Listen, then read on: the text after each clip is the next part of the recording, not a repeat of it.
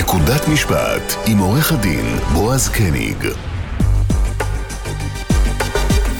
ערב טוב לכל המאזינים והמאזינות שלנו. אה, נקודת אה, משפט כמדי יום אה, שלישי בין השעות 7 לשעה 8 בערב. אתם כמובן על רדיו כל רגע, 91.5 ו-96 FM. איתי באולפן איתי הירש, ערב טוב איתי. ערב טוב בועז. מה שלומך הערב? אה, אתה יודע, רגיל הם מתחילים אה, להתגלגל לתוך איזה שגרה, ורציתי לשאול אותך, זה שגרה, זה לא שגרה, לא הבנתי. אני, כאילו נראה שהכל חוזר על מקומו. אה, יש איסורים, אני יכול להגיד לך שרעש הקריוקי אתמול בשכונה שבה אני גר הרעיד אדמות ממש עד שעות מאוחרות. ריח שריפות לא עלה באפי. לא, לא עלה באפך, גם לא באפי. היו קצת קריוקי, אבל אני חושב שסך הכל הציבור אה, נענה להנחיות של משרד הבריאות. אפרופו נענה, רק שמענו עכשיו את הידיעה האחרונה בחדשות, שעשרות חסידים פרצו לקברו של שמעון בר יוחאי אה, ליל אמש, ל"ג בעומר, כמובן בניגוד להנחיות ועל אף האיסורים, וממש פרצו מחסומים משטרתיים, כנראה ממה שאני הבנתי. ואתה יודע מה, בעניין הזה כל מינה מיותרת, אני רק אשאל, לא הספיק לנו פעם אחת... אה, להיסגר בגלל מסיבות פורים? אני לא יודע. אני לא יודע, ואני גם לא יודע כל כך איך להשיב לך, כי אני אה, מצד אחד שומע את מה שאתה אומר, וזה טענות אה, נכונות. מצד שני, אני שומע את המנהיגים, את האדמו"רים של הציבור החרדי, והם אומרים, חבר'ה, אל תתייחסו אליהם, זה ילדים, אה, אפילו לא נערים, צריך לקחת אותם ממש ממש בערבון מוגבל, הם, הם פשוט לא... הם לא, הם לא זה. כן, ואם הילדים שלך היו פתאום עושים מעשה שכזה בשכונה, אז היו באים אליך בועז והיו אומרים לך, בוא, תיקח אחריות על הילדים שלך, כי זה מה שאתה אמור לעשות, כמו שהמנהיגים אמורים לקחת אחריות על המאמינים שלהם. אה, אני מניח שאתה לא היית אה, היית לוקח אחריות. אה, אני לא, לא מקבל את המילים הריקות האלה. אני חושב שעדיין, עדיין, אם אנחנו נסתכל על מדינת ישראל כפי שהיא עברה את הל"ג בעומר הזה, אני חושב שמגיעות אה, לא מעט נקודות זכות. וכמו בכל פעם, יש מקרים מאוד מאוד נקודתיים שהם בשוליים שבשוליים, ואולי ככה גם צריך לקחת אותם. אה, אני מסכים, אבל אני, אתה יודע, עברנו את תקופת הקורונה, ואנחנו היינו מאוד, אה, אתה יודע, רכים ואופטימיים בתקופה הזאת, ואני חושב שהגיע הזמן לשאול שאלות קצת אה, יותר קשות. רציתי לשאול אותך על הבנקים. כן, הבנקים זה משהו שהוא... זה, זה הנושא הכללי. הוא. הוא בוער בעורקיך. כן. בין היתר. בהרבה מובנים, אפשר לומר. אמ, ואני דווקא אתחבר לציבור עורכי הדין, שגם עבר מן הסתם אה, טראומה לא פשוטה, ברמה התעסוקתית, ועדיין, ברמה הכלכלית. ועדיין עובר. תסב... עדיין עובר... תסביר זאת... ככה? תסביר לנו. אני אסביר ממש כך. אמ, פשוט צריכים להבין, אמנם ציבור עורכי הדין לא שומעים כל כך, אבל סגרו לנו את בתי המשפט לפני איפשהו שם באמצע מרץ, ועד עכשיו לא פתחו את הבתי משפט. כלומר, כמו שכל המסעדנים צועקים ו- ומפגינים, ועוד לא מעט uh, בעלי עסקים אחרים שעושים מחאות, דווקא את עורכי הדין משום מה לא שומעים, ופשוט העבודה שלנו נסגרה. אין לנו בית משפט כבר. וכרגע היינו אמורים ביום ראשון האחרון לחזור לעבודה, בתי המשפט היו אמורים לפתוח. להיפתח, והאריכו לנו את זה בשבוע נוסף עד יום ראשון הבא, נכון לעכשיו. עובדים לפי תקנות שעת חירום. תשאל אותי למה, אין לי מושג. אז, אז, אז זה מתחבר קצת למה ששאלתי בתחילת השידור, שאלתי אותך אם אה, שגרה או לא שגרה, אבל נתחבר רגע לעניין הבנקים. יש לי עוד שאלה אליך. כן. ואתה יודע, אני לא אשאל שאלה אישית, אבל אני מניח שבאופן כללי אפשר להגיד שכתוצאה מהמצב שאתה מתאר, ציבור עורכי הדין נפגע. כמו ציבורים גדולים ורחבים אחרים. ומגוונים. אה, והשאלה שלי, נניח הבנק שלך התנהל אחרת איתך במהלך התקופה הזאת, זאת אומרת, הוראות קבע המשיכו לרדת כרגיל, ריביות, אה, על, על, על משיכות יתר וכדומה. אני לא רוצה, אתה יודע, אתה לא חייב לתאר את הפרטים האישיים שלך, אבל בגדול, הבנק אה, התנהל כבשלו. בדיוק כך, בדיוק כך. כפי שלאורך כל השנים הבנקים אם לא משנה מה מראה אחוזת הרווח שלהם בסוף השנה, אם זה מיליארד אחד או, או מספר מיליארדים, הם כאילו מנותקים מהעם, מורמים מהעם, גם מבחינת המשכורות של הבכירים שהם אה, מאות אלפי שקלים בחודש. כל הוראות הקבע המשיכו לרדת, הריביות המשיכו לרדת, ההלוואות המשיכו לרדת, ודווקא את התרגיל של המשכנתה, הכי פחות אהבתי אם אתה יודע על מה אני מדבר. אה, שדחו, הגרייס הזה. שהם דחו, הם כן. אמרו לכולם, אנחנו בשמחה נדחה לכם בשלושה חודשים, ארבעה חודשים, אבל... אבל? אבל אנחנו נחייב אתכם בריבית דריבית על כל התשלומים האלה. אני מבין. זאת אומרת, הם אה, ניצלו את המצב לעשות איזה רווח. עכשיו, בואו, אני חייב לומר מילה אה, כדי להיות הוגן.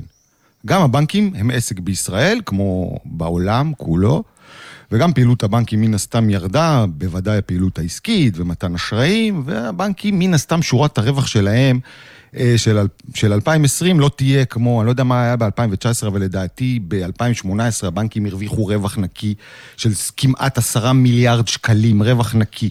עכשיו אני שואל שאלה כזו, אה, העולם עבר טראומה, ישראל עברה טראומה, אה, לאנשים אין כסף, לאנשים אנשים במצוקה אמיתית, ואני מדבר, אנחנו מדברים בו אז, על מאות אלפים ועל מיליונים, שהמצב נכפה עליהם. אה, אז נכון שאולי שורת הרווח של הבנקים תרד בצורה תרד, משמעותית. היא תרד, היא תרד. ויחד עם זאת, אני מניח שיש שם עתודות גדולות. עכשיו, הבנקים, לצורך העניין, הם העסק פרטי, אבל הם העסק הפרטי הכי גדול בישראל, לדעתי, עם הכיס הכי עמוק. ולא יכול להיות שאחרי מה... אירוע כל כך מכונן, כמו הקורונה שקורה פעם במאה שנה, הבנקים אה, ימשיכו לנהוג כאילו עולם כמנהגו נוהג, כי עולם לא כמנהגו נוהג. ומה, למה אני, על מה יוצאת החימה? אה, כי אני אומר, אוקיי, כיס כל כך עמוק, בואו, אה, תקימו איזה קרן אה, אה, לטובת הציבור, אה, תכניסו את היד לכיס, אה, תורידו מהרווחים, תתנהלו כמו שצריך. בהיבט הזה, ברמה הציבורית, אתם משרתים ציבור שלם, כולם תלויים בכם. אה, לא יודע מה הדרך בדיוק, אבל אני חושב שיש שם הרבה כסף שיכול לעזור לציבור בישראל. זה בדיוק הבעיה, שסיימת את האמירה שלך בכך שאתה לא יודע מה ניתן לעשות. אם תתחבר לתחילת הדברים שלך, אמרת, מדובר בגוף שהוא עסק פרטי לחלוטין, ופה יש הבעיה, פה, פה טמונה הבעיה. בעלי הבית של הבנקים, כמה שיש להם, הם רוצים עוד, והם רוצים רק לכיס שלהם, וכמעט כמו בכל עסק אחר, לא מעניין אותם שום דבר, ואין גם מישהו שיבוא ויגיד להם, תנהגו ככה ותנהגו ככה, כי מה לעשות, זה אה, עסק זה, פרטי. זה, זה מדהים בעיניי, כי אתה זוכר, בועז, דיברנו עוד לפני ימי הקורונה על נושא העניין המינימליזם, קצת הזכרנו אותו באיזה, על, על דרך החיים הזאת, שבעצם מעריכה באמת מה שחשוב, ואגב, היא לא סגפנית, כמו שאמרתי, והקורונה כפתה על כולנו את, המינימל, את המינימליזם הזה, ואנחנו עדיין ממשיכים לחיות בתוכו. אה, בין מאחר ויותר קשה לנו להוציא כסף, או אם בכלל, ובין אה, בגלל שאתה יודע, כל תרבות הלייפסטייל והחיי הבילויים לא קיימת, ואנחנו בעצם אה, אוכלים בבית ועם המשפחות חיים במינימל, במינימליזם. לא יכול להיות שבעלי הבנקים, כמו שאתה מתאר, אמנם אנשים פרטיים, אה, אתה יודע, ישלבו ידיים ויגידו, אוקיי, זה לא מעניין אותי. בואו נסגור את הנושא הזה, הכלבים נובחים והשיירה עוברת. אמת, אמת, לצערנו הרב. אני חושב שכדאי שנעבור לנושא המשפטי הראשון שלנו הערב, וזה נושא, אה, נושא חשוב מאין כמוהו, נושא של אה, עבירות אה, תעבורה, נושא תאונות הדרכים, נושא נהיגה בשכרות. אני יותר משמח להעלות על הקו את עורכת הדין אביטל טבצ'ניק, שהיא עורכת דין מזה, אני חושב, אה, 10-15 שנה, אבל אה, בואי תספר 24. לנו על עצמה. 20, 24? כן. אפילו יותר ממני. אה, אגב, איך השגרה שלך? אה, את זה. השגרה החוזרת שלך? אז השגרה מתחילה לחזור. בוא נאמר שפתאום יש המון המון טלפונים של אה, כל אותם נשים שבתקופת הקורונה לא היה להם ראש לטפל בכל נושא התעבורה שלהם. לדוגמה, תיקי שכרות שבתקופת הקורונה כמעט ולא אכפו את עבירת השכרות, אבל תיקי שכרות שקודם אה, נתפסו בהם הנהגים, אה, עכשיו מתחילים לצוץ ואנשים מתקשרים בשביל לטפל בהם. אה, עבירות מהירות אה, היו לאורך כל הקורונה, אני חייבת לציין, כי מה שקרה, שהכבישים שהיו ריקים, אז אותם נהגים שהתחכמו ונהגו במהירות, תפסו אותם. היו הרבה באמת? תיקים של נהיגה במהירות, כן, ב- דווקא באקדח הלייזר. השוטרים שהיו בכביש אכפו הרבה דברים אחרים שלא היו קשורים אך ורק בתעבורה, אכפו הרבה עבירות של, של מהירות. שני- שנייה אחת, אביטל, עוד לפני שאנחנו עוברים לעבירות של המהירות וכל מה שרצינו לדבר, בואי, בואי ת, ת, תתני למאזינים איזשהו ממש בריף של איזה משפט שתיים, מי את, מה את, איפה היית עד היום, וכולי וכולי. אז אה, אני עורכת דין כבר 24 שנה, כשמתוכם 20 שנה הייתי עורכת דין וקצינה בתחום התעבורה ב- במשטרה. שירתתי כש, 17 כשאת אומרת. עורכת דין, את מתכוונת תובעת, משטרתית. נכון. 17 שנים הייתי תובעת משטרתית, ושלוש שנים אחרונות הייתי מפקדת של שלוחה של טובים. ולפני כארבע שנים יצאתי לפנסיה מהמשטרה, ופתחתי משרד משלי, שמתעסק אה. אך ורק בענייני תעבורה. הבנתי. ואיפה הוא יותר. טוב, במשטרה או במה שנקרא בעצמאות, אזרחות? כל דבר בזמנו. אה. המשטרה הייתה, הייתה גוף נהדר לעבוד, אה, לעבוד בו. אה, אני תמיד אה, יש לי הערכה למקום הזה, והיום המקום שלי הוא נהדר, להיות אה, אחד, עורך דין עצמאי. אחד מהמשפטים שמנחים אותי לכל אורך החיים שלי, כל דבר בעיתו. בדיוק. ולא לירוק אה, לבאר שממנו אתה שותה. אז בואו ניגש לעניין. לעניין הנהיגה בשכרות, אה, מה, כמה מותר לשתות? מותר לשתות לפני שנוהגים? כמה זמן לפני? איזה משקה? תעשי לנו קצת אז סדר. אני חייבת לעשות סדר ולומר שהסלוגן שתמיד שמענו בטלוויזיה, אה, לא שותים כשנוהגים, הוא ממש מתחבר לחוק. כי הכוונה היא שאם אתה שותה, אתה לא יודע כמה יראה מכשיר הינשוף. זה המכשיר של המדידה, שבדרך כלל, לרוב מודדים עם מכשיר הינשוף. מודדים לך מיקרוגרם, אלכוהול בליטר אוויר נשוף. עכשיו, החוק אומר שמ-240 מיקרוגרם אלכוהול בליטר אוויר נשוף, אתה תקבל כתב אישום. כשהפסיקה אומרת 290, אז המדידה היא מ-290, כשנהגים צעירים ונהגים חדשים ונהגים על רכבים ציבוריים, הכמות היא 50 מיקרוגרם. אז נשאלת השאלה, מה זה 50 מיקרוגרם? זה כוס? זה שלוק? אז אי אפשר לדעת, על כל בן אדם זה משפיע אחרת. אחד ישתה כוס, וזה יראה לו 290, ויהיה לו כתב אישום. אחד ישתה שלוש כוסות, והמכשיר יראה 220, ולא יעשו לו כתב אישום. עד לכן- כדי כך, אה, רגע, רגע. אני חייבת לאפשר לי להשחיל אה, שאלה מדי פעם. עד כדי כך ההבדלים הם קיצוניים, או שהדוגמה הייתה בכוונה על דרך הקיצון? לא, היא ממש כך, כך. אדם שהגוף שלו מפרק אה, בצורה מסוימת, יפרק כך שישתה שלוש כוסות של יין, כן. והוא יעבור את המבחן של המכשיר.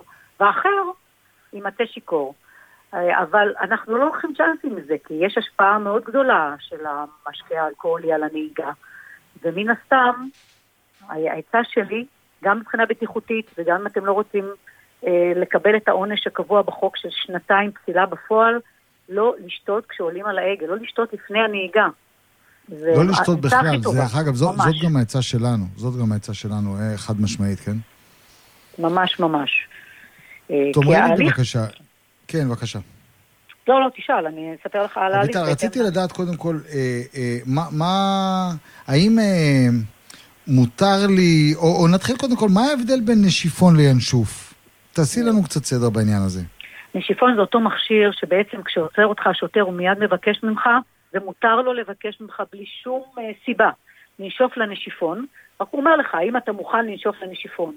המטרה היא פשוט לעשות סלקציה, כי מי שיעבור את הנשיפון פשוט ישלחו אותו לדרכו. מי שייכשל בנשיפון, פשוט יש שם מספרים שהוא מראה, ישלחו אותו למכשיר הינשוף. אפשר לסרב לנשיפון. הבעיה היא שאם מישהו יסרב לנשיפון, פשוט ישלחו אותו ישר למכשיר הינשוף, ושם זה כבר להיתקע למעלה משעתיים.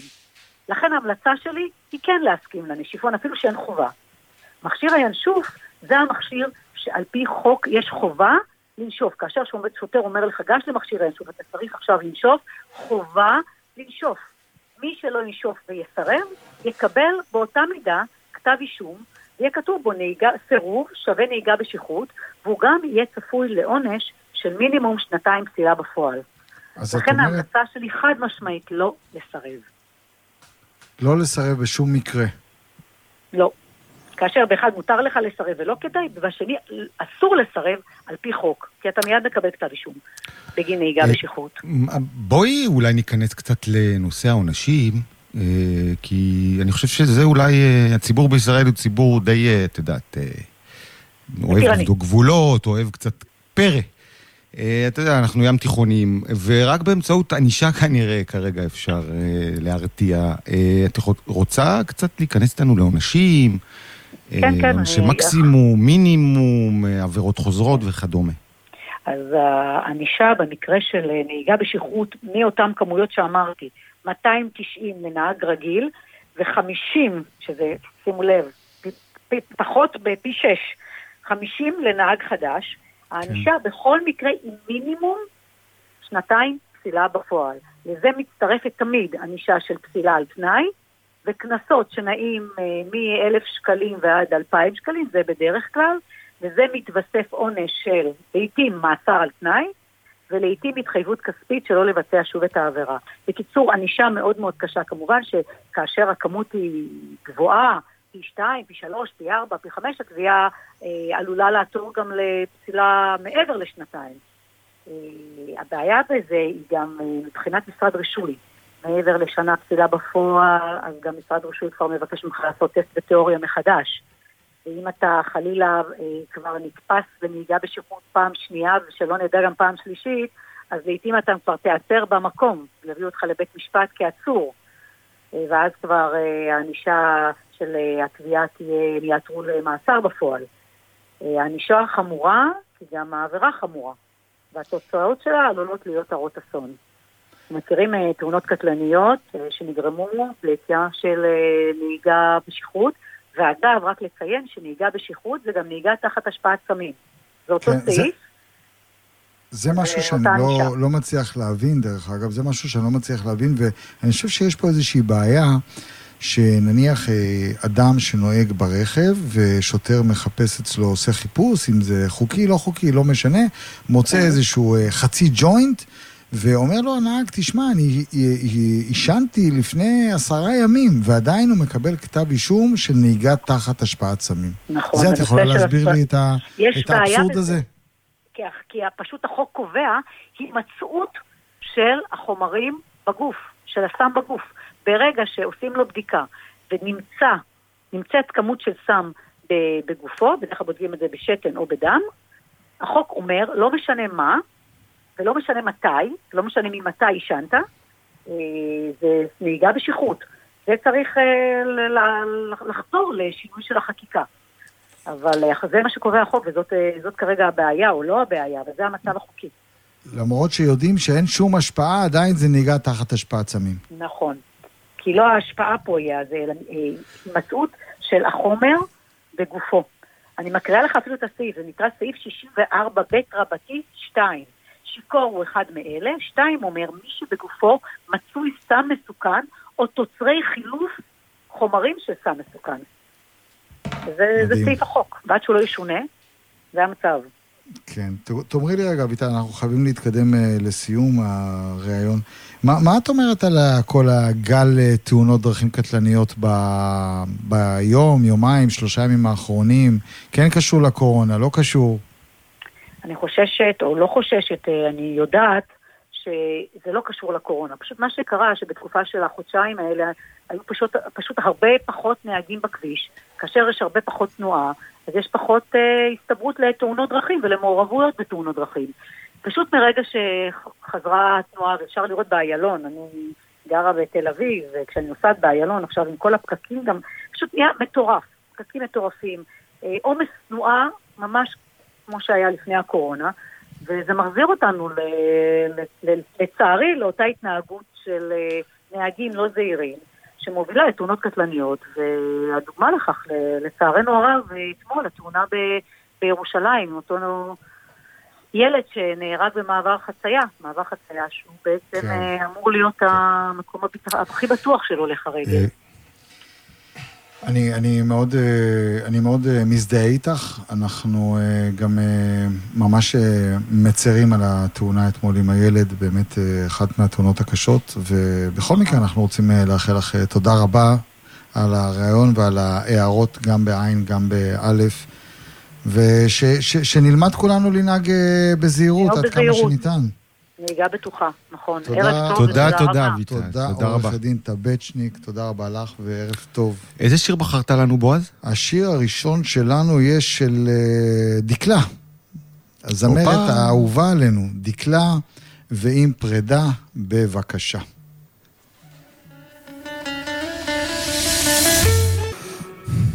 אחלה שיר. השיר הבא יהיה שלי. אה, נתחבר רגע לנושא הקודם, ואתה יודע, להשלכות של נהיגה בשכרות, אבל בכלל, לא רק של נהיגה בשכרות, אלא של נהיגה לא זהירה. ורציתי לשאול אותך, אתה אנחנו בדרך כלל אה, מדברים על נושאים כאלה, ולרוב כולם חושבים, לי זה לא יקרה, ו- ובסוף זה קורה.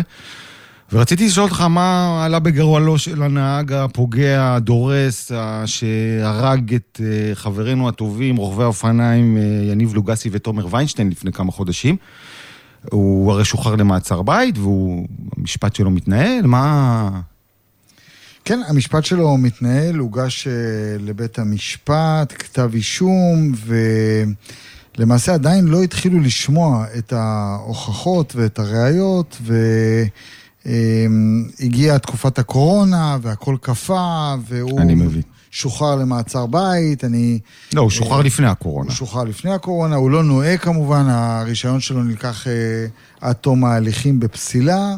כן, אתה יודע, גם המשפחות של תומר ויניב לא יראו את, אה, אותם יותר, אז אה, אה, לא צריך אה, בוא נגיד שהעונש שלהם... לרחם על העובדה שהוא לא נוהג. העונש שלהם הרבה יותר חמור מאשר שלו, לא משנה בכלל איזה עונש הוא יקבל בסופו של דבר. אה, טוב, אפרופו, אתה יודע, הריגה, אה, מוות, אה, אתה סיפרת לי שיש אה, רפורמה חדשה בעבירות ההמתה, בחוק העונשין, נכון? כן. אה, זה מרתק, כי זה, החוק הוא היה ישן, וה... תסביר לנו קצת. כן, החוק היה ישן, הוא נלקח מהחוק המנדטורי ואיכשהו אה, נבלע לתוך אה, חוק העונשין הישראלי. ובחודש יולי 2019, עוד מעט אנחנו כבר אה, חוגגים שנה, נכנס תיקון מאוד מאוד משמעותי לעבירות ההמתה. והתיקון הזה באמת עשה שינוי מקצה לקצה. הוא החליף את עבירות הרצח ועבירת ההריגה שהיו קיימות אצלנו בחוק בלא פחות מארבע עבירות אה, שונות. ארבע עבירות אה, המתה חדשות שהן אה, כדלקמן. רצח בנסיבות מחמירות, רצח, המתה בנסיבות של אחריות מופחתת והמתה בקלות דעת, כאשר ההוראת חיקוק האחרונה שציינתי, המתה בקלות דעת, זה דבר חדש שנכנס לתוך החוק שלנו. זה מה שהיה פעם גרם מוות ברשלנות, או שזה מפצח את עבירת הרשלנות לעבירה קלה יותר? לא, זאת עבירה שלא קשורה בכלל לגרם מוות ברשלנות, כי גרם מוות ברשלנות נשאר בדיוק אה, כפי שהיה. העבירה הזאת של המתה בקלות דעת היא עבירה חדשה שהעונש בצידה הוא 12 שנות אה, מאסר.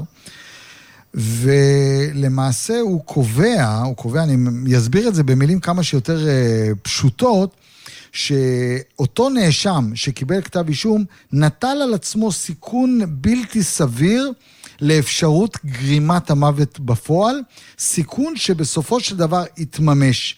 הנאשם, למעשה, אה, ברור שהוא לא ייחל לתוצאה הזאת, הוא לא רצה שהתוצאה הזאת אה, תקרה בסופו של דבר, אבל- בסופו של דבר זה קרה. אני רוצה להבין. גם כשבן... שנייה, שנייה, לפני שאתה שואל, אני כבר אומר לך, אולי אני אשיב לך.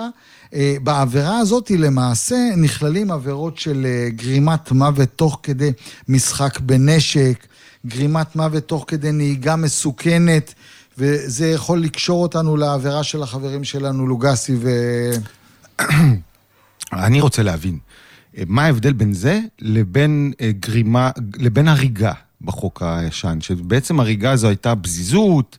אני שואל אותך שאלות מה... שאני זוכר מדיני עונשין. כן. באוניברסיטת תל אביב, בשנה א', אה, פרופסור יובל לוי האימתני וה...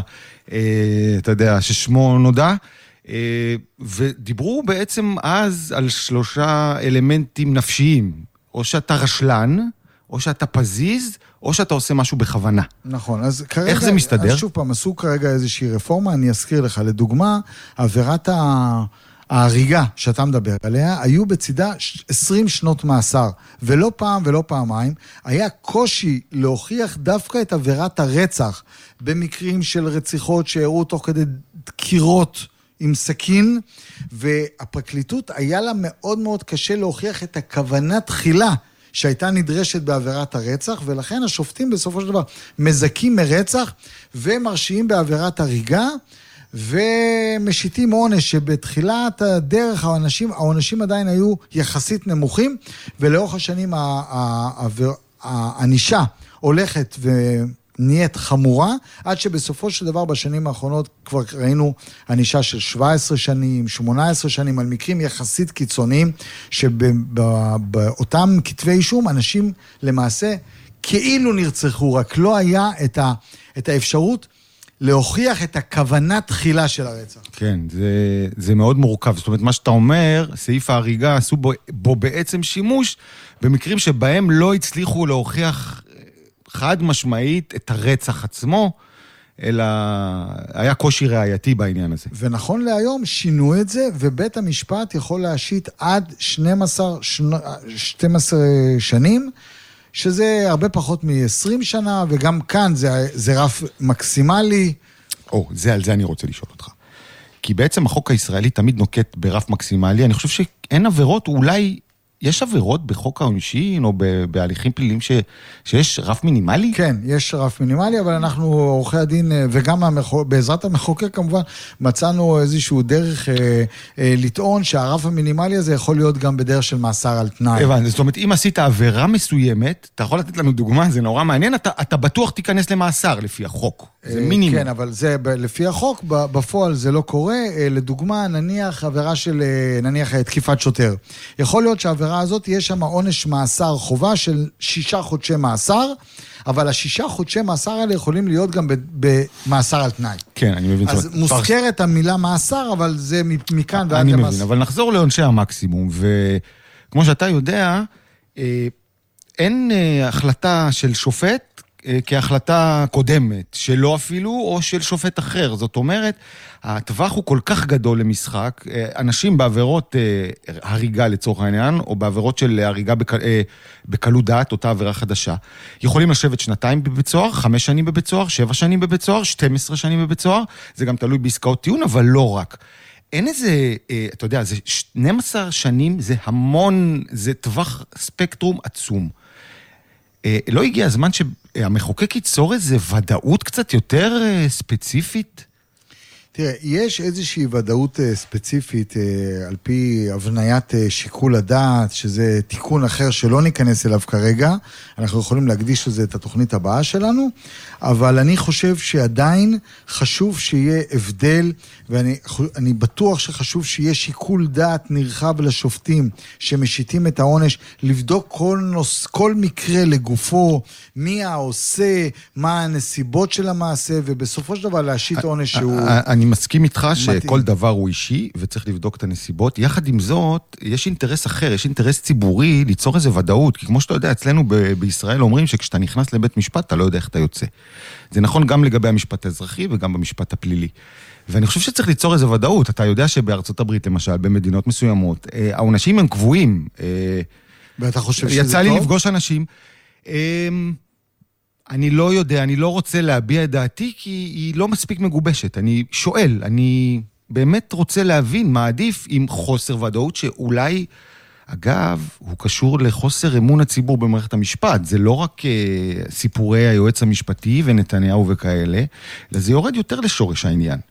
Uh, אין ודאות, לא יודעים מה יהיה. אתה לא יודע, אתה נכנס ואתה בטוח בתיק שלך, אני מדבר עכשיו נניח אפילו בתיק אזרחי, ואתה בא עם עורך דין שאומר לך שכן, והסיכוי הוא ככה וככה, למרות שעורכי דין היום כבר...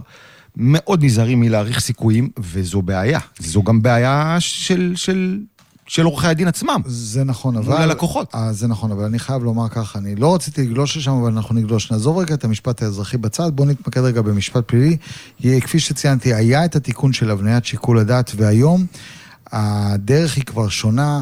הצדדים טוענים לאיזשהו מתחם מסוים של ענישה, נניח בין עשרה חודשים ל-20 חודשי מאסר, לא, לא ניכנס כרגע לעבירות. והפרקליטות טוענת למתחם, ההגנה טוענת למתחם, בית המשפט קובע מתחם משלו, נניח בין 15 ל-20 חודשים, והוא חייב למקם את העונש בתוך המתחם הזה. וככה אנחנו יודעים פחות או יותר מה, מה יהיה העונש כבר מלכתחילה, אבל, וזה אבל גדול, המחוקק גם במקרה הזה בא לטובת אה, הנאשמים, וקבע אפשרות שבית המשפט, למרות שהוא קובע מתחם של, נניח, כפי שנתתי בדוגמה, 15 עד 25 חודשי מאסר, הוא יכול לרדת למטה במתחם, וזאת כאשר הנאשם מוכיח שהוא עבר הליך שיקומי. ולכן רק כאשר יש את ההליך השיקומי הזה, בית משפט יכול לקבוע בגזר הדין. זאת אומרת, אתה אומר, יש משהו בחוק שהוא כבר מתחיל ללכת לכיוון ענישה שיקומית, מתחשב בשיקום, mm. כי הענישה בישראל היא לא ענישה שיקומית, וזה עוד אה, ביקורת שאפשר להעביר על המערכת. אה, כן, ענישה שיקומית. אה, יש לנו זמן לעוד שאלה בעניין, או שנצא לשיר? אני חושב שאנחנו נצא לשיר ונחזור לעוד שאלה. אז אוקיי, אז אני את השיר הבא מקדיש לתל אביב. שהיא סוג של מטרופולין, אבל לא בימים אלה, זה שיר של להקת מטרופולין, בלי לומר מילה. בלי לומר מילה. שיר uh, מדהים, שיר מדהים, אני מאוד uh, שמח לשמוע אותו, אבל, אבל אני חייב לומר, אני מכיר את השיר הזה כשיר של שלום חנוך. תראה, בוא, אז אתה התקלת אותי, כי איך ש... יצאנו לשיר, אמרת לי, מה זה? זה, אני, זה של שלום חנוך עכשיו, זה שיר, השיר המקורי הוא של שלום חנוך, ואני הקדשתי אותו לתל אביב, כי מטרופולין הייתה, ואולי תחזור גם להיות uh, שוקקת יותר, לפחות בלילות. אין ספק. ו... אבל, על אף שבדרך כלל אני אמון על ה... קצת יותר על הצד המוזיקלי, ואתה על הצד המשפטי פה, הרציני בתוכנית, הפעם, אה, וואלה, נתת לי אגרוף בבטן הרכה. טוב, אני חייב עוד איזשהו אה, ממש אה, משפט אחד לגבי אותה רפורמה שדיברנו עליה. הרפורמה של... במסגרת הרפורמה גם נקבע תיקון להגדרה מחדש לעונש מאסר עולם. מאסר עולם, מה זה מאסר עולם, איתי? מאסר עולם, לעולם. זה מה שאתה יודע? לא, אתה, אני, בוא, אני, אתה, אני, אתה גם עורך דין בעברך. לא, לא, אני לא הייתי עורך דין פלילי, לא התעסקתי בדברים האלה, אבל אני מכיר את העולם הזה מהצד השני קצת. ויצא לי לפגוש הרבה שפוטי מאסרי עולם. אה, ואני יצא לי להתקל בכאלה שהם שפוט, אה, שפוטים ויושבים כבר 30 ו-40 שנה, ונרקבים בבית הסוהר, ולא קוצבים את עונשם. זאת אומרת, זה באמת מאסר עולם, ויש כאלה שקוצבים את עונשם, יש כל מיני הליכים וועדות, ומי שעובר שיקום במהלך המאסר, קוצבים את עונשו ל-30 שנים, זה מה שאני יודע. ואולי הוא גם יכול לקבל שליש או סוג של שליש, אז מאסר עולם זה או שקצבו ל-30 או ל-25, או שזה לעולם. יפה מאוד, האמת שאתה אה, מאוד אה, מדייק, אבל אה, נכון להיום, אחרי הרפורמה, כאשר בית משפט מרשיע בעבירת הרצח בישראל, עבירת הרצח הבסיסית, הוא רשאי לקבוע, הוא רשאי, הוא לא... אין עליו את החובה, מה שהיה בחוק הקודם, עונש מאסר עולם חובה לכל עבירת רצח, אין מה לטעון לעונש בכלל. היום בית המשפט רשאי לקבוע כי העונש יהיה מאסר עולם, והוא יכול גם לקצוב את העונש ממש בעת גזירת הדין ולקבוע עד 30 uh, uh, שנים, שזה למעשה מה שהיה נקבע הרבה או, פעמים או, על ידי תקשיב, הנשיא. זה, uh, מצד אחד, זה באינסטינקט הראשוני מעורר ביקורת, כי אתה עוד, נותן עוד שיקול דעת לבית המשפט, אבל פה...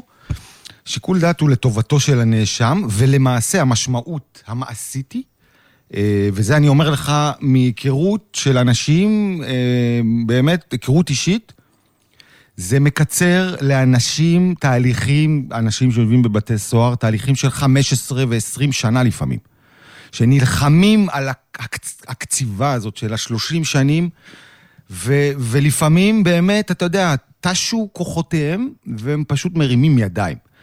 אה, והעובדה שבית משפט היום, יש לו את השיקול דעת הזה, ואני מניח שהוא מתייחס גם לעניינים שיקומיים בהחלטה הזאת שלו, אה, או בהחלטות שיינתנו, אני לא יודע אם ניתנו כבר. אני חושב שזה מהלך מאוד חיובי. ותודה שציינת את זה. אה, ואנחנו אה, מתקדמים לקראת עוד, עוד תוכנית נגמרת לנו ממש במהירות. טוב, אז יאללה, אנחנו אוהבים את פינת ההמלצה, התאהבנו בה לאחרונה, במיוחד בתקופת הקורונה ולאחריה. אה, מה, מה יש לנו השבוע? אני באתי עמוס, אבל אה, ניתן לך את ה... קל, קל.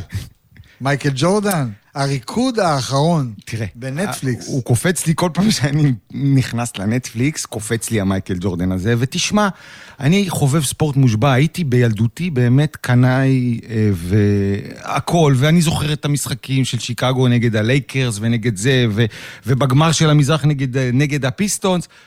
אבל אתה יודע, אני היום כבר מעניינים אותי דברים אחרים, אבל היום חבר אמר לי, חבר כדורסלן, אני חייב לראות את הסדרה הזאת, אז אני מתכוון לראות את הסדרה הזאת. עוד לא ראית?